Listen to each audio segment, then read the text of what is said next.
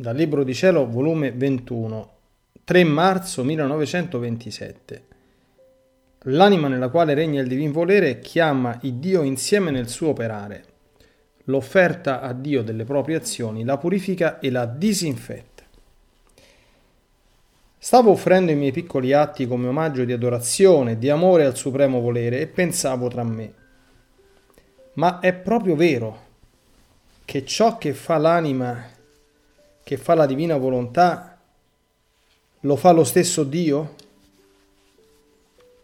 Ed il mio dolce Gesù, muovendosi nel mio interno, mi ha detto, Figlia mia, non mi senti in te che sto seguendo gli atti tuoi?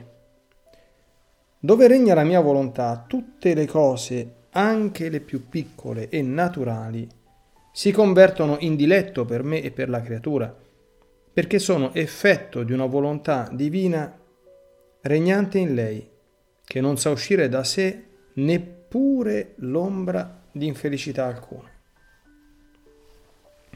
Anzi, tu devi sapere che nella creazione il nostro Fiat Supremo stabilì tutti gli atti umani investendoli di diletto, di gioie, di felicità.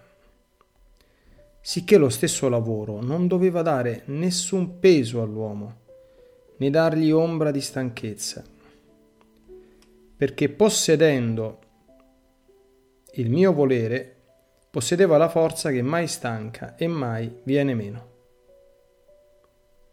Vedi, anche le cose create sono simbolo di ciò. Si stanca forse il sole di dare sempre la sua luce? Certo che no.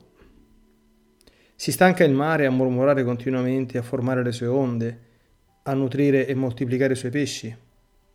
Certo che no. Si stanca il cielo a stare sempre disteso, la terra a fiorire? Certo che no. Ma perché non si stancano? Perché c'è dentro di loro la potenza del fiat divino, che tiene una forza che non si esaurisce mai. Quindi tutti gli atti umani entrano nell'ordine di tutte le cose create e tutti ricevono l'impronta della felicità il lavoro, il cibo, il sonno, la parola, lo sguardo, il passo, tutto. Ora, finché l'uomo si mantenne nel nostro volere, si mantenne santo e sano, pieno di vigore e di energia instancabile, capace di gustare la felicità dei suoi atti e di felicitare colui che gli dava tanta felicità. Come si sottrasse cadde malato e perdette la felicità, la forza instancabile. La forza ed il gusto di gustare la felicità degli atti suoi che il divino volere con tanto amore aveva investito.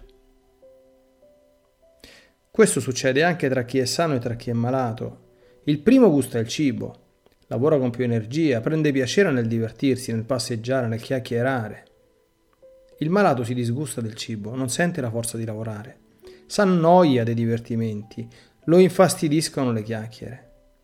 Tutto gli fa male. La malattia ha cambiato la sua natura, gli atti suoi in dolori. Ora, supponi che il malato ritornasse nel vigore della sua salute. Si ripristinerebbe nelle forze, nel gusto di tutto. Sicché la causa della sua malattia è stato uscire dalla mia volontà il ritornare e farla regnare sarà causa che ritorni l'ordine della felicità negli atti umani e farle prendere la sua attitudine negli atti della creatura. E come offre il suo lavoro, il cibo che prende, tutto ciò che fa, da dentro quegli atti umani si sprigiona la felicità messa in essi dal mio volere in quegli atti e può salire al suo creatore per dargli la gloria della sua felicità. Ecco perciò dove regna la mia volontà, non solo mi chiama insieme con lei ad operare, ma mi dà l'onore, la gloria di quella felicità con cui investimmo gli atti umani. Ancorché la creatura non possedesse tutta la pienezza dell'unità della luce della mia volontà, purché offra tutti gli atti suoi al suo creatore come omaggio ed adorazione, siccome il malato è lui, non Dio, il Dio riceve la gloria della felicità dei suoi atti umani. Suppone un ammalato che facesse un lavoro oppure un cibo solo prendesse ad uno che è sano. Questo che gode la pienezza della salute non avverte nulla, né della stanchezza di quel lavoro, né lo stento che l'ammalato ha sentito nel farlo, né il disgusto di quel cibo che avrebbe sentito se l'avesse preso l'infermo. Anzi, gode della pienezza della sua sanità, del bene, della gloria e della felicità che gli porterà quel lavoro e gusta il cibo che le è stato offerto. Così l'offerta delle proprie azioni purifica, disinfetta le azioni umane e Dio riceve la gloria a lui dovuta e per contraccambio fa scendere la gloria su colei che offre a lui le sue azioni.